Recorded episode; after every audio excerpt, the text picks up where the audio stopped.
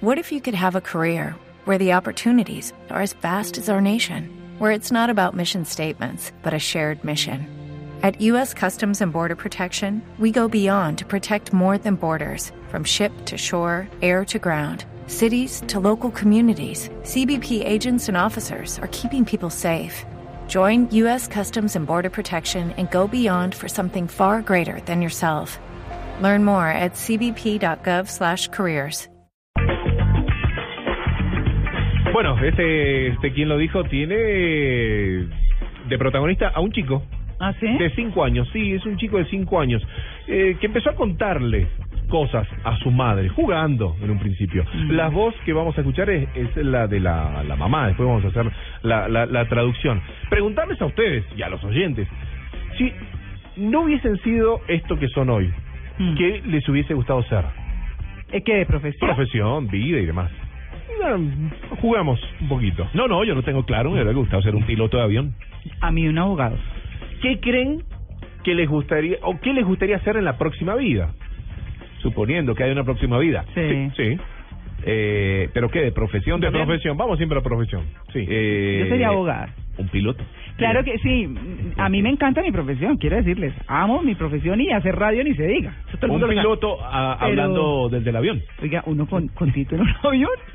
Sí, total. Y con Bueno, música full. Los que parlantes sería sí. bárbaro. Bueno, con Ah, música y todo. sí. Y la otra pregunta, para también para jugar un poco con todos. Sí. ¿Qué creen que hubieran sido profesionalmente en la vida pasada?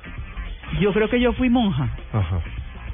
Yo Eh, creo que yo fui monja. Sí, está. hubiera pasado. No, ¿sabe por qué? No, no, es que me da mucha risa porque yo un día le pregunté a Candy Delgado que, que trabaja en, en, eh, En Luna Blue Luna Blue, exactamente, y que ella lee los sueños y todo. Y todos mis sueños se enmarcan en edificaciones viejas, lindas, muy bien tenidas. Y a mí me gustan mucho las edificaciones viejas. Eh, el por ejemplo, las que usted ve aquí en Bogotá, en la Soledad y Teusaquillo, estilo inglés, o por Quinta Camacho, son me encanta, me gustaría vivir en una casa de esas. Eh, los conventos, los colegios de antes, a mí todo, entonces yo digo que fui monja o alguna cosa por ahí cerquita, eh, pero siempre todos mis sueños son en edificaciones viejas. Muy chistoso. Ah, bien. no sé, de pronto, de pronto un eh, colonizador. Mira, ahí no, está. porque miro mis ancestros y veo que han recorrido Ah, el mundo. bueno. Sí, el típico Sí, arriero paisa recorriendo, y Mm. fundando pueblos y descubriendo sitios. De pronto, pues digo yo, Bueno, no sé. De pronto. Esta historia es de un chico de Sí. cinco años que vive en Cincinnati, Cincinnati, en Ah, Ohio. que habla de su vida Cincinnati. pasada. Sí. Ajá, bueno, ¿no? Sí, Está bien. bueno, todo comenzó como cuando tenía dos, tres años y jugaba normal, como todo chico de su edad, ¿no? Sí. Sí. Hasta que empezó a hablar de una tal Pam, Pam. Pam, Ajá. que era de color negro, de su piel, que usaba aros, y de que no era de esa ciudad. Pam que es era- como Pamela. en Claro, inglés, ¿no? sí. Que era una mujer, que él sabía que era una mujer. O lo que tenía- comen en el desayuno en Cali. El Pam. Claro, El Pam, Pam. el Pam, exacto. Así es, y que un bom bom bom de limón, ¿ves? y, y que solía usar pendientes, ¿no? Estas respuestas, estas ideas de juego con, con su mamá, llevaron a la mamá a empezar a averiguar qué era lo que pasaba. Escuchemos a la mamá. I was like, who is Pam? You know, out of frustration. Entonces él dice quién era Pam y que se sentía mal, porque no sabía quién era. looked at me and said, well, I was. Que solo soy el chico like, que solía ser? Pam, fallecí, well, subí al cielo, vi a Dios, él me regresó heaven, y desperté. God, Era un bebé y tú me llamaste Luz, le dice la mamá.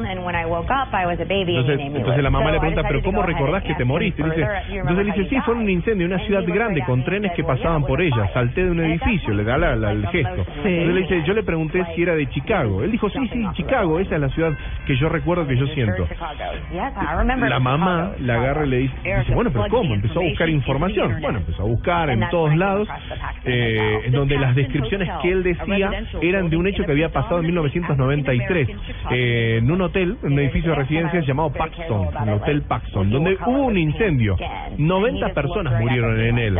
Entre las víctimas estaba una mujer llamada Pamela Robinson. Pam. Ah. Pam.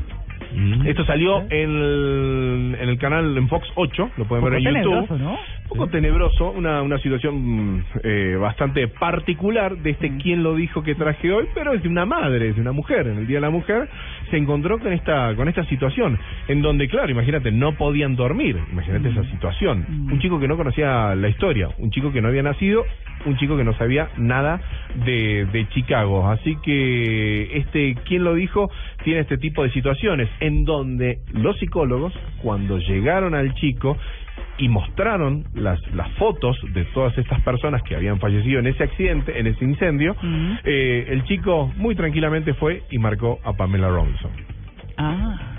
que él era esa mujer, e hizo descripciones de su vida. Fue pasando el tiempo y se fue así como olvidando, como pasando esa, esa situación de recuerdos de una vida pasada. Ay, pues, pues bueno. ¿Sí? ¿Puede ser? Puede ser. Sí, puede Me ser. parece que un quien lo dijo diferente, sí, ¿no? Bueno. De esas madres para que observen. O sea, imagínese, si su hijo lo ven tocando el piano, jugando con la mesa, como si fuese un piano, no le den una guitarra, cómprenle un piano.